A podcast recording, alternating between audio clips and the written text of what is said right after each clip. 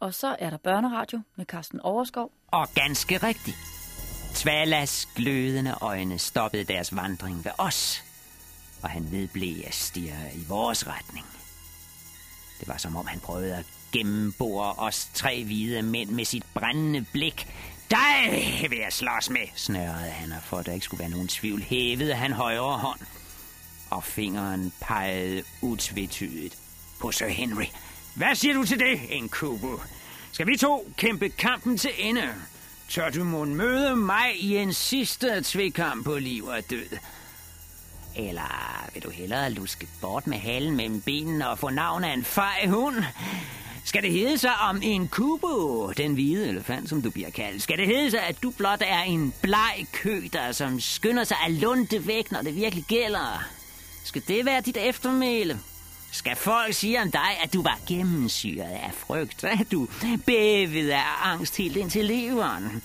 Er det det ry, du vil have klæbende til dit navn i tid og evighed? Svar mig, en kubo! Sir Henry forstår heldigvis ikke Zulu-sprog, så de konkrete fornærmelser gik hen over hovedet på ham.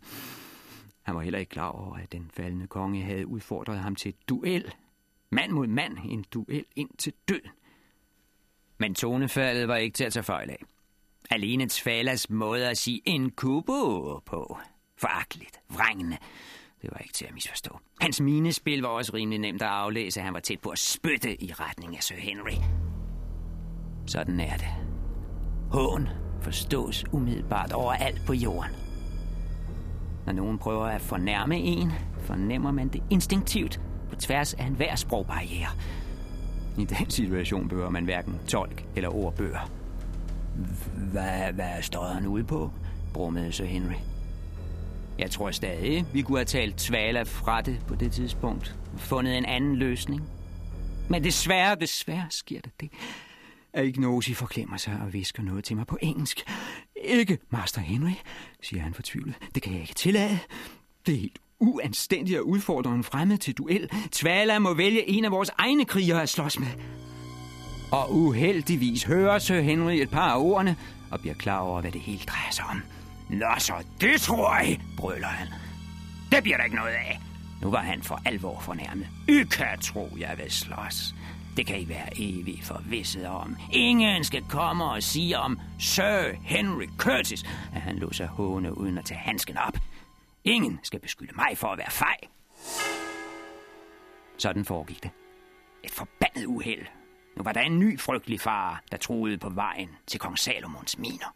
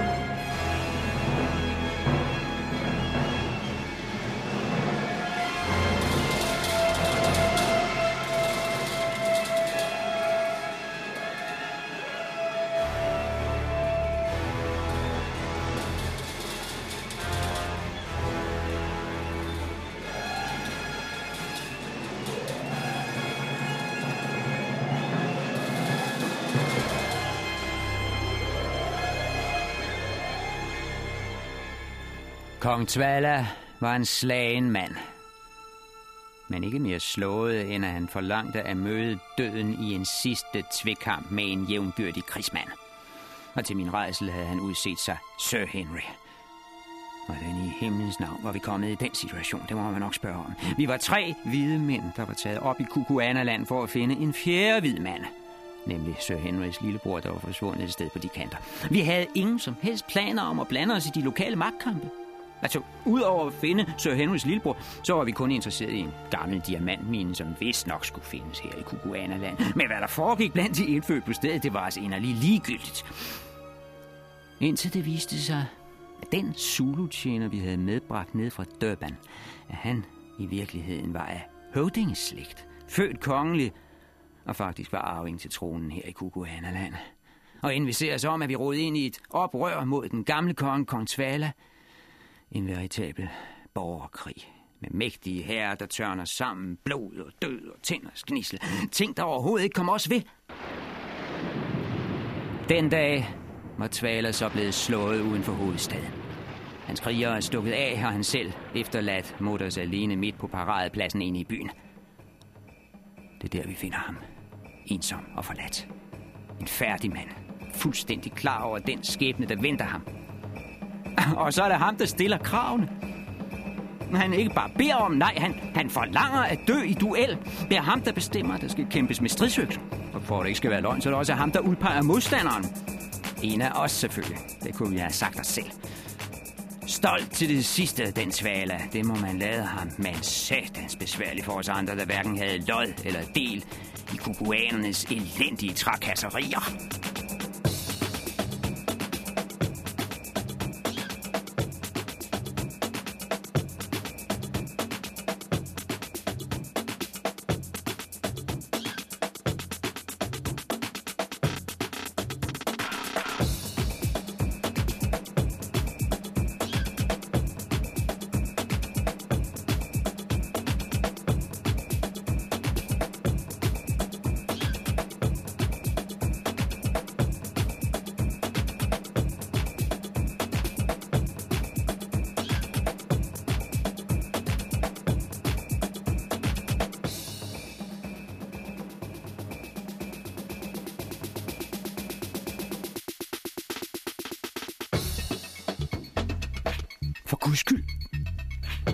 Det må du ikke gøre, Henry, sagde jeg.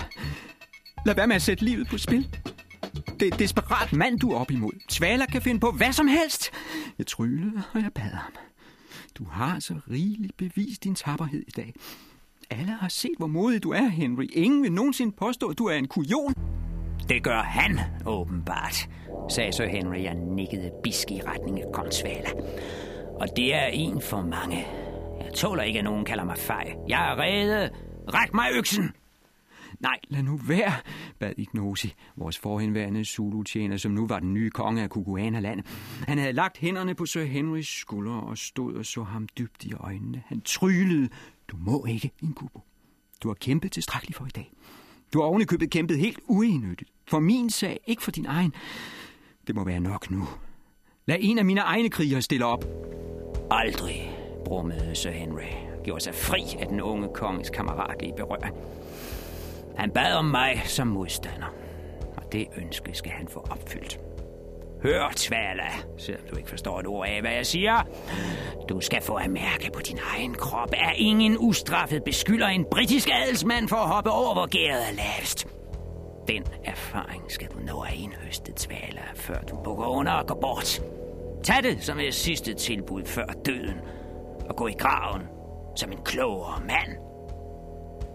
Tvala forstod ganske rigtigt ikke et ord. Men tonen må have talt for sig selv. Brysk, afklaret og beslutsom. Sir Henry havde taget udfordringen op, uanset at vi andre tækkede ham om at lade være. Han kunne ikke tales fra det nu. Det stod ikke til at ændre. Beslutningen var uigenkaldelig. Og Tvala kunne konstatere med et grin, at den hvide elefant var parat til at møde ham i den duel, der skulle blive den sidste for mindst en af dem.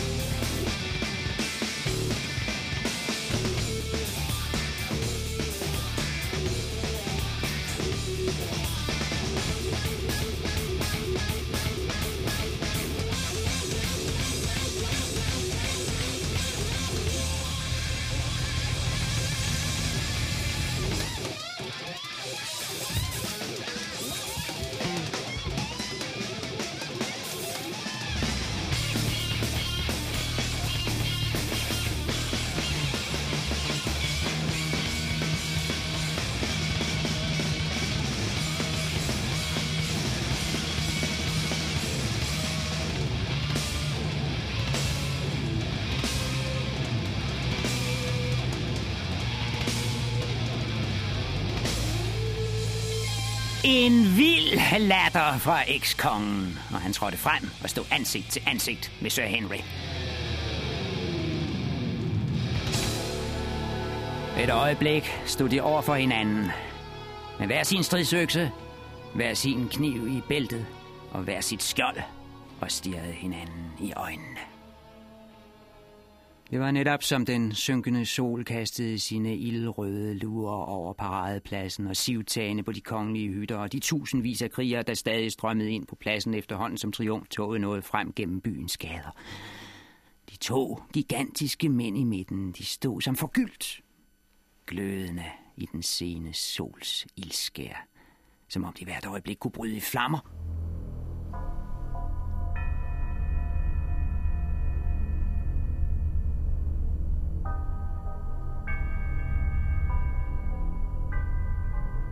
De klædte hinanden på en sær måde. Den lyse godsejer med de hørgule lokker, og den blåsorte nærkonge konge med rådiamanten glimtende i pandebåndet. Begge seks fod høje, og begge brede om buen. Fede ved første øjekast. Men det var mere muskler end fedtvæv. Kraftige mænd begge to, det kan ikke nægtes. Men det ville være synd at kalde dem kvapsede. Hverken Tvala eller Sir Henry kunne beskyldes for at være laskede. Selvom man må indrømme, at på afstand kunne de godt ligne et par russiske væltedukker. Det skulle snart vise sig, at der var mere kraft i de kroppe end fylde.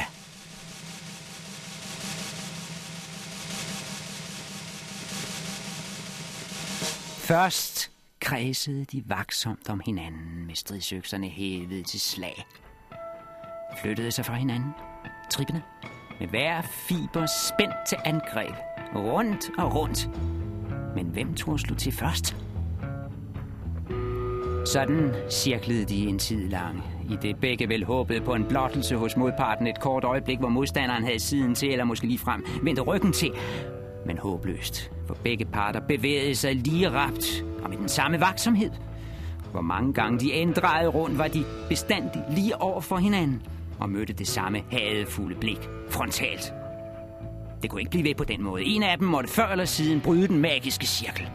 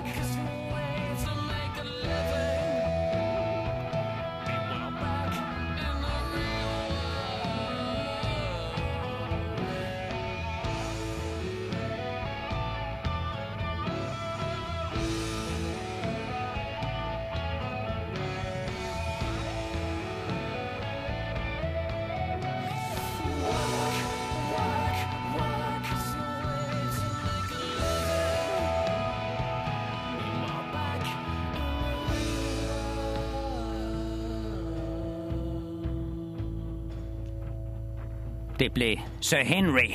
Pludselig sprang han frem og huggede ud efter Tvala. Et drabligt slag med stridsøksens fulde vægt. Et frygtindgydende hug.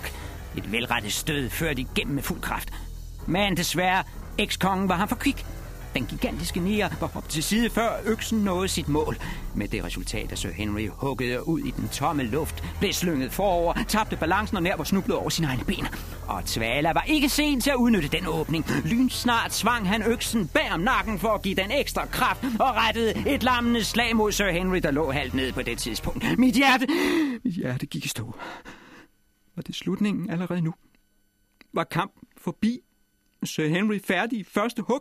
Nej, gudskelov. Min ven nåede at værve sig med venstre arm og få skjoldet op i tide, så slaget blev noget afbødet.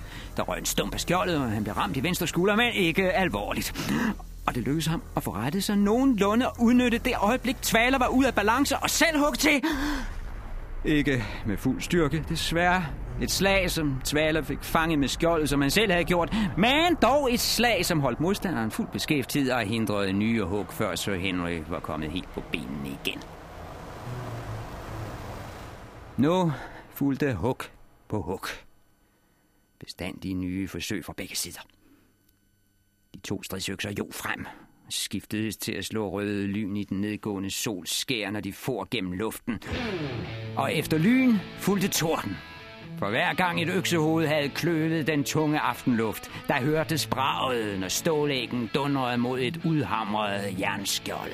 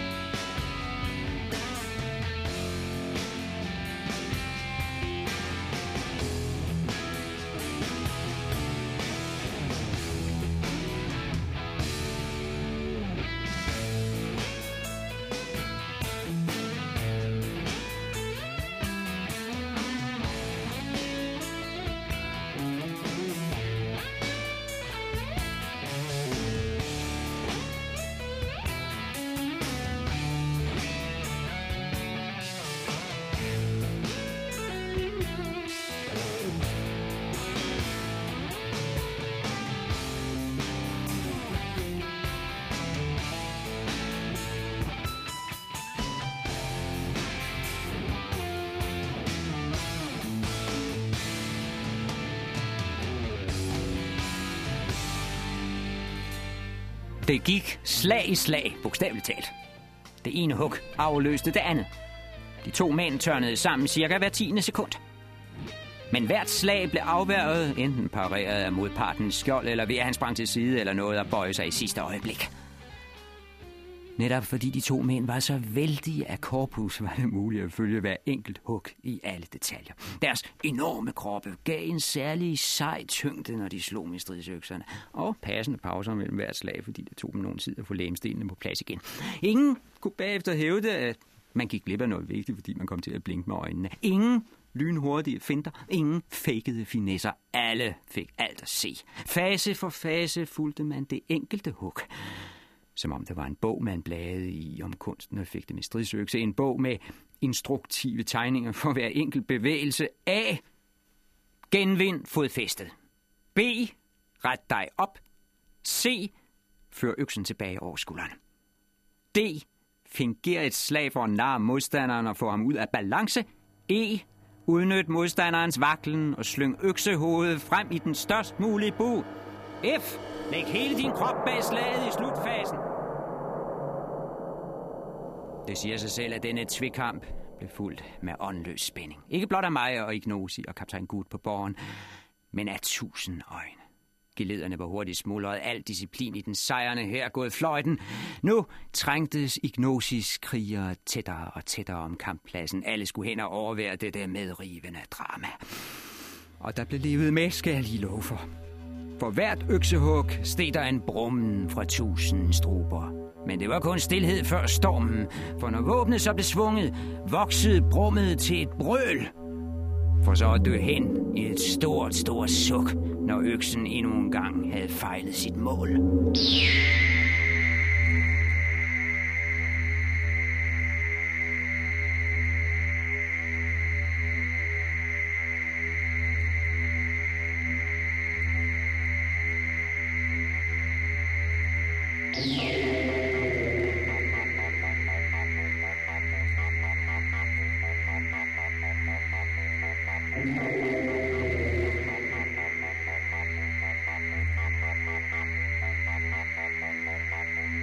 Música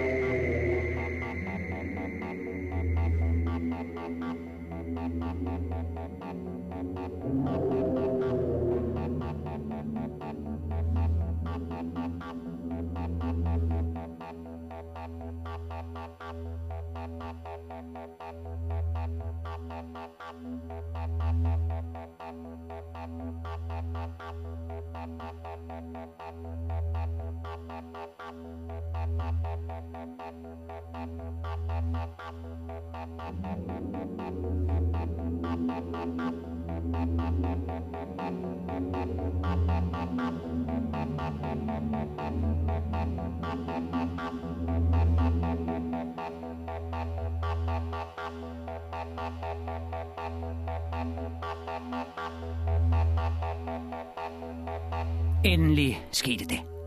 Om sider kom gennembruddet. Sir Henry fik afpareret et af Tvalas øksehug med skjoldet, og denne gang var han hurtig nok til selv at lange ud med øksen, så det virkelig sved. Henrys hug gik tværs gennem Tvalas skjold, flænsede brynjen og gav ham et gabende sår i skulderen. Tvala hylede af smerte, svarede igen med renters rente i raseri, hamrede han sin stridsøkse mod den hvide mands skjold. Så vildt og voldsomt, at det blev slået ud af hånden på ham. Og ikke kun det, øksen for videre og sårede så Henry i ansigtet. Og ikke nok med det. Det drabelige hug blev ført i bund med uformindsket styrke med det resultat, at skaftet på Sir Henrys økse blev skåret midt over, og hans øksehoved faldt til jorden med et plump. Her skal det lige siges, at de kukuanske økseskafter er fremstillet af massivt næsehornshorn og forstærket med jernring, mere som man fatter kraften i Tvalas slag. Fordømt, tænkte jeg. Så er det slut. Sir Henry stod med blodet drivende ned ad hagen, uden skjold og uden våben. Han var helt forsvarsløs nu, da ekskong Tvala kastede sig frem mod ham med højt løftet økse og et brøl, der rungede mod himlen. Der må jeg indrømme, at jeg lukkede øjnene. Jeg tårer ikke se. Jeg hørte det opgivende suk fra tusind krigere, der havde fuldt udviklingen med forfærdelse. Og sjældent har et spontant udbrud fra en folkemængde i den grad udtrykt mine egne følelser. Alt var tabt. En ung, livskraftig adelsmand skulle ende sine dage fældet et gudsforladt sted midt inde i Afrika af en sort galning. Endnu en edelbrite skulle lade livet som offer for de indfødtes rå voldsmentalitet. Atter skulle en tapper englænder møde sin skæbne i den ulige og håbløse kamp mod primitive folks uhemmede brutalitet. Jeg så ham allerede for mig ligge udstrakt på jorden som en død val i strandkanten. Flænset med dampen stående ud af de åbne sår med tusind glupske fugle i kamp om det drivende træn og det blødende spæk. Ja, fuglene vil blive hans sidste venner. Vel skulle Sir Henry dø fjern fra alting og uden pressens bevågenhed. Men hans vældige krop ville sikre ham evig berømmelse blandt Afrikas ådselsgribe. Det festmåltid ville de aldrig nogensinde glemme.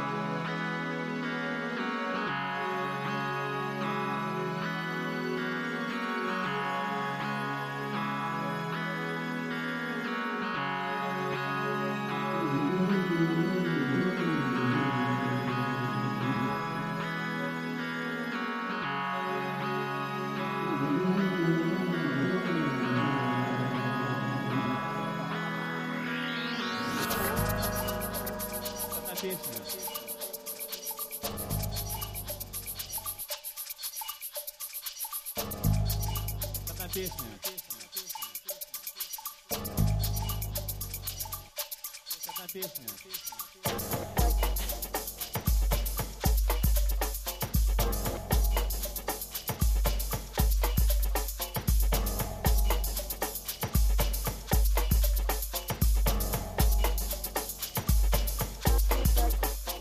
Det dybe suk fra de tusinde struber var efterhånden gået over i en støn og var vokset til et fælles væs fra de mange krigere rundt om. Det tror jeg slet ikke se. Jeg frygtede det værste. Jeg var ikke reddet til synet. Jeg nægtede at se så Henry blive skåret for som en dyresteg eller hugget i små stykker til ragu. Ikke fordi jeg har noget imod at partere kød. Det gør jeg uafbrudt i mit job som stor vildjæger. Men det er noget andet med mennesker, man har lært at kende. Der er trods alt visse scener, man helst vil være forskånet for. Først da jeg hørte kaptajn Goods stemme. Godt, Henry, skreg han. Knæk ryggen på ham! Først da blev jeg klar over, at kampen var trådt ind i en ny fase. Og at der muligvis stadig var håb for vores vind. Jeg tog mod til mig og åbnede øjnene igen. Hvilket syn! Så Henry skjold og den knækkede stridsøkse lå henslængt på jorden, men også Tvala havde sluppet skjoldet, og hans stridsøkse hang og dinglede i en læderstrik for håndledet.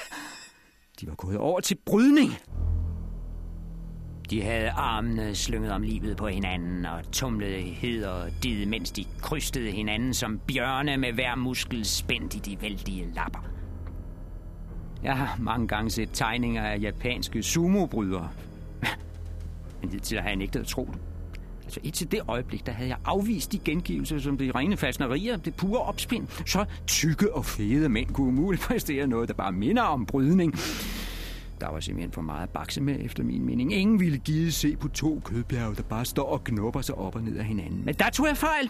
Tvaler og Sir Henry fik mig sandelig på bedre tanker. Sumobrydning kan faktisk være både spændende og afvekslende. Det fremgik klart. Bu mod bu stræd de to giganter for livet. Ja, for mere end det. For til syvende og sidst var det stolthed, der drev dem.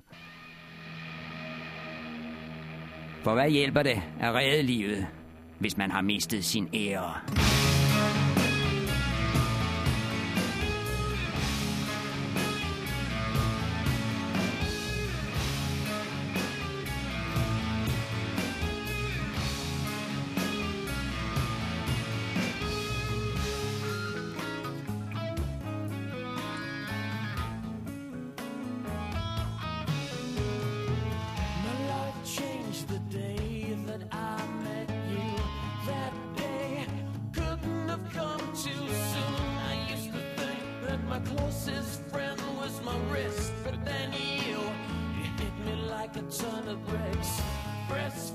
A baby, right through my teens.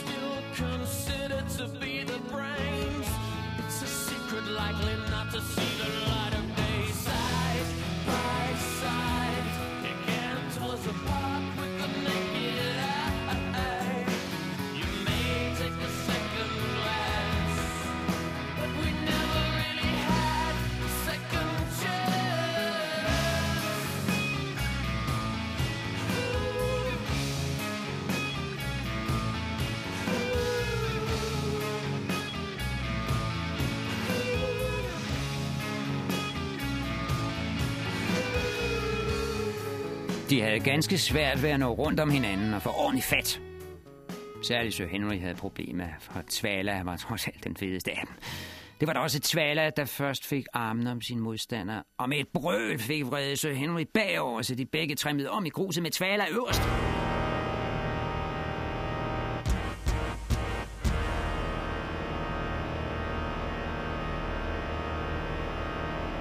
Jeg overdriver ikke, når jeg siger, at det rystede under fødderne på os, da de ramte jorden. Hele paradepladsen bævede under vægten af deres vældige kroppe. Kukuanaland skælvede. Ja, jeg tror, hele kontinentet gav sig nogle millimeter. Men selv har de ikke mærket noget. Hele deres opmærksomhed har været samlet om den andens jerngreb. Hans spændte muskler og hans svede hud. Kampens hede. Stanken af strid har overdøvet alt andet for dem. I de næste minutter rullede de rundt i gruset. Snart var Tvala ovenpå, snart Sir Henry. Og imens kæmpede de begge for at få kniven frem af bæltet. Kastekniven, den kniv, der kaldes tolla. For tro ikke, at de holdt sig til de bare næver. Næ, næ. Ingen af dem drømte om en fair fight med faste regler. Det her havde intet med sporten brydning at gøre. Alle knep galt. Kunne man få tollaen fristet fri og listet i ryggen på modparten? Ja, så gik man ikke have vejen for det. Den ene metode kunne være lige så god som den anden, og blot modstanderen fik noget stødt. Væk ud, hvor de gik til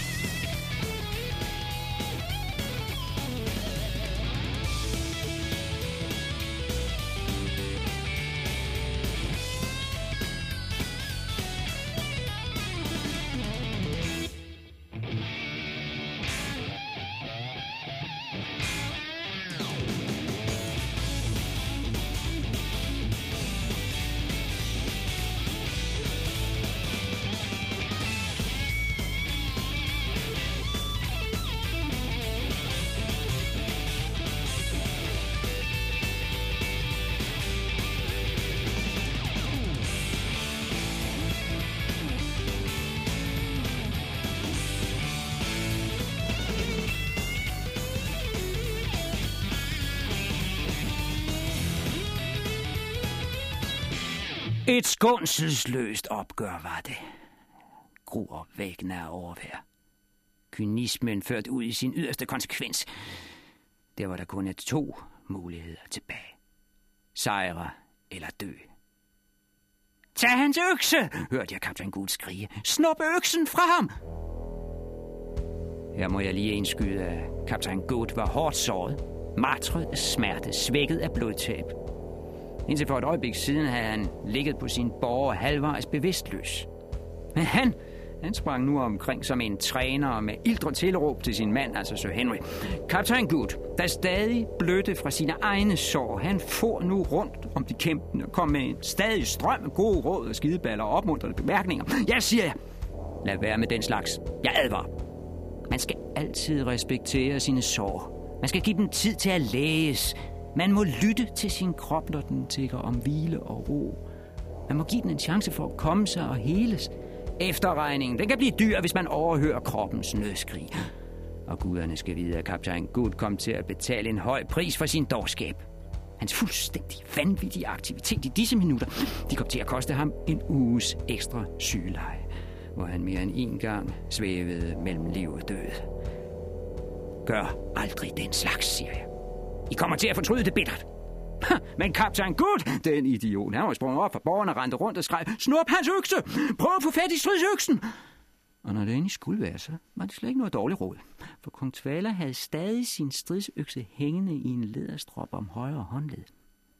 Og så Henry fulgte rådet. Han rev og han flåede i den løse økse, mens de væltede rundt oven på hinanden som et par flodheste i paringsleg, og hæv efter vejret som pivende blæsebælger. Og til sidst sprang stroppen, og med en ny kraftanstrengelse fik Sir Henry revet sig fri af den sorte kæmpes favntag.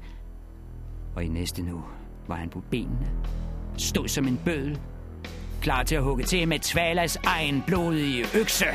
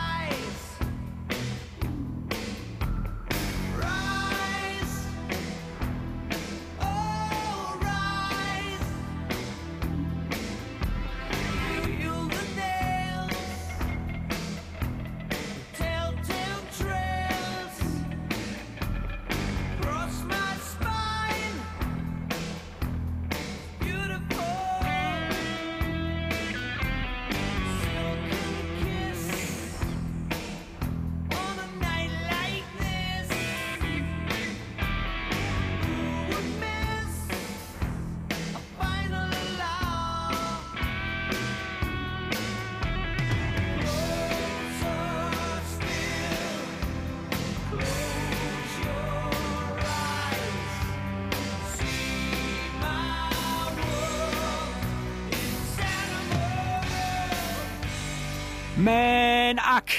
Tvaler var lige så hurtigt på benene som Sir Henry. Vores landsmand formåede ikke at udnytte overraskelsesmoment. Det skyldes vel også, at begge mænd var stærkt udmattede på det her tidspunkt. Lemmerne lystrede ikke rigtigt. Der var lidt langt mellem fremstødene. De havde været langsomme fra starten på grund af deres massive kropsbygning, men nu er deres bevægelser blevet nærmest søvngængeragtige. Det var som at se døende elefanter i de sidste rullende krampetrækninger. Men eftersom begge mænd var lige trætte og lige tunge i lemmerne, så var de jævnbyrdige.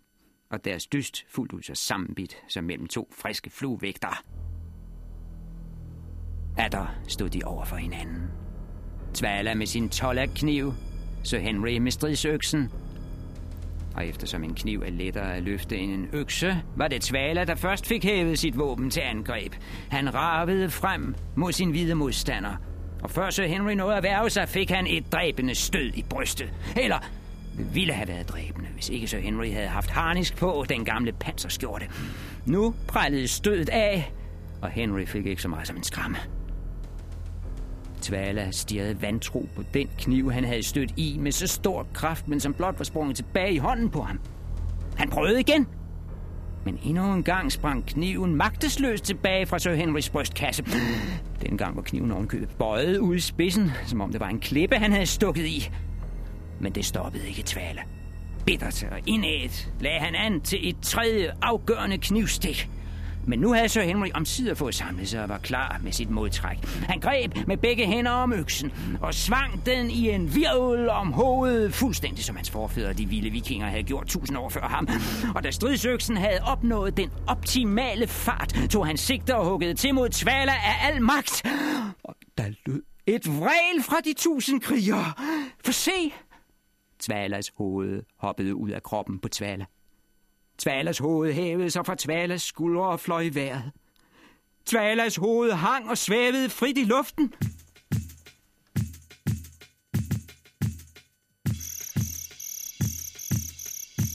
Now big up all the jungle river them in the place. I like to crow. I'll jump up massive. For real. This is not a bargain or a deal. Listen to the words of the first song. More time out being young Competitive place down with my lyrical tongue. I'll tell them, what's this? Fire. Well, if it burn the place down, the militant deaf and the mic and the otherwise known as alien. Fire. Who no fit the coat your lights up right down. Me have something to tell the people in ya. There's a day, but the minute I come out, I'm out. Can the minute I go for that out. Can the minute, minute, minute, minute, minute, minute, minute, up next out. But the minute I come out, I'm out. Can the minute I go for that out. Can the minute, minute, minute, minute, minute, minute, up next.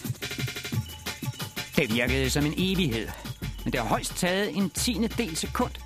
Så satte tyngdekraften ind, og Tvalas afhuggede hoved faldt til jorden med et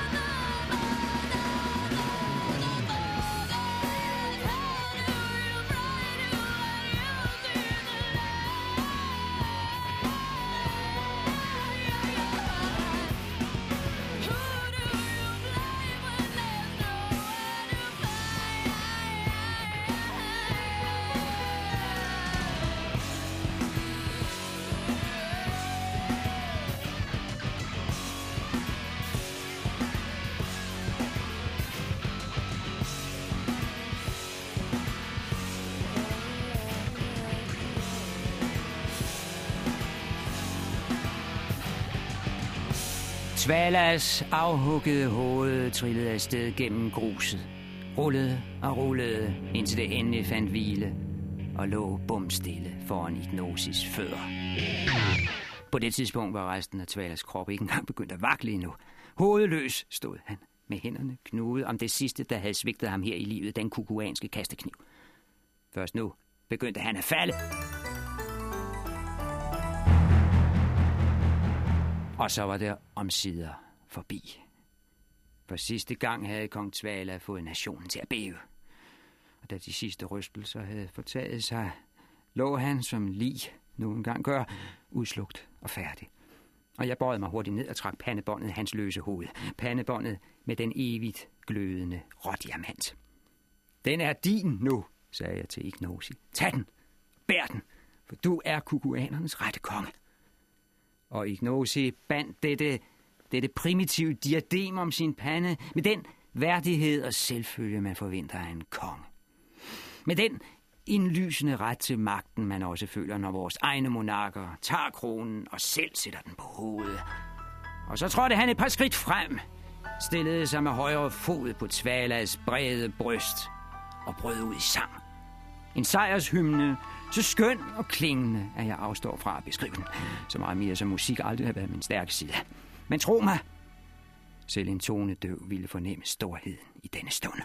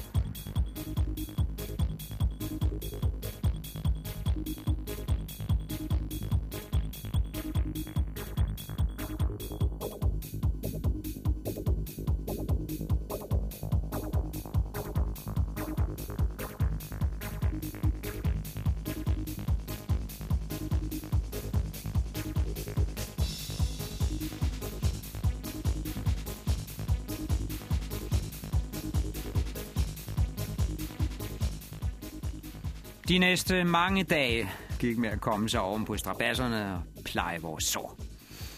Vi tre hvide mænd blev installeret i den største hytte i paladset, Tvalas egen residens. Et dybt fald for kongebolig til lazaret på få timer. Så omskiftelig er denne verden. Og guderne skal vide, at det lignede et felthospital. Vi var ikke noget stolt syn. Sir Henry havde sår i hovedet, i benene og i skuldrene. Heldigvis kun overfladiske kødsår men med alle de forbindinger, så så han ud som en grosser, der var faldet af hesten på en revjagt. Jeg selv havde kun en bule i nakken, men jeg kunne dog nok støtte på benene, for jeg havde samtidig fået en mindre hjernerystelse. Værst var det gået ud over kaptajn Gud. De dybe knivstik tappede ham for kræfter. I starten ville de slet ikke heles. Han led af voldsomme feberanfald. Han var kort sagt i en elendig forfatning. Havde det ikke været for Fulata, den unge pige, han havde reddet fra lide offerdøden efter den store dansopvisning i går, så var han sikkert udåndet efter et par dage. Men Fulatas pleje og omsorg udrettede mirakler. Hun bragte ham varm suppe og lægende urter. Dag og nat vågede hun over ham, og i den værste feberkrise sad hun 18 timer i træk og holdt ham i hånden. Ville ikke slippe ham. Ikke før han var over det værste. Og der måtte vi bære hende bort, så stiv var hun blevet i lemmerne. Fulatas indsats gik langt ud over, hvad man kan forlange af en sygeplejerske. Den mistanke var ikke fjerne, hun var drevet af noget andet og dybere end blot omsorg med lidenhed og pligtfølelse. At den glød, der tændtes i hendes øjne, når hun så på stakkels John Good, at den glød måske var af en anden, mere personlig art. Den mistanke skulle vise sig at slå til. Men det var en hård tid. Hele den første nat fik vi ikke lukket et øje, så højt lød klageskrigene over hele byen.